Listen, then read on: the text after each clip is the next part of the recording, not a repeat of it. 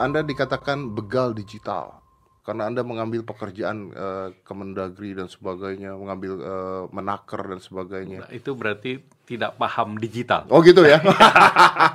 coba coba coba. Jadi coba, kalau jelaskan. digital itu namanya end to end melalui digital. Oke. Okay. Dan uh, Indonesia kan sudah melaunch yang namanya Industri 4.0. 4.0. Nah, okay. jadi dari 2018 sudah di launch. Makanya uh, ini adalah public service pertama end to end.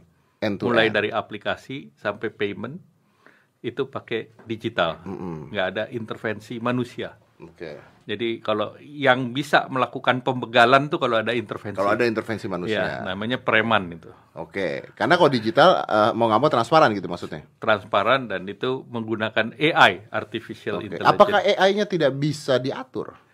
Ya, kalau bisa mengatur AI namanya bukan AI lagi itu. Oke. Ya. Program jadinya program biasa ya. Jadi bu, itu program biasa. Oke. Ini sudah AI. Jadi ini sudah menggunakan mekanisme yang end to end di mana pernah nggak melihat ada orang antri mau masuk prakerja gitu di jalanan Hmm, nggak pernah karena sudah digital. Kan- dan itu kan karena digital bayangkan yang daftar di gelombang kedua itu Hmm. sudah 9,4 juta Mm-mm.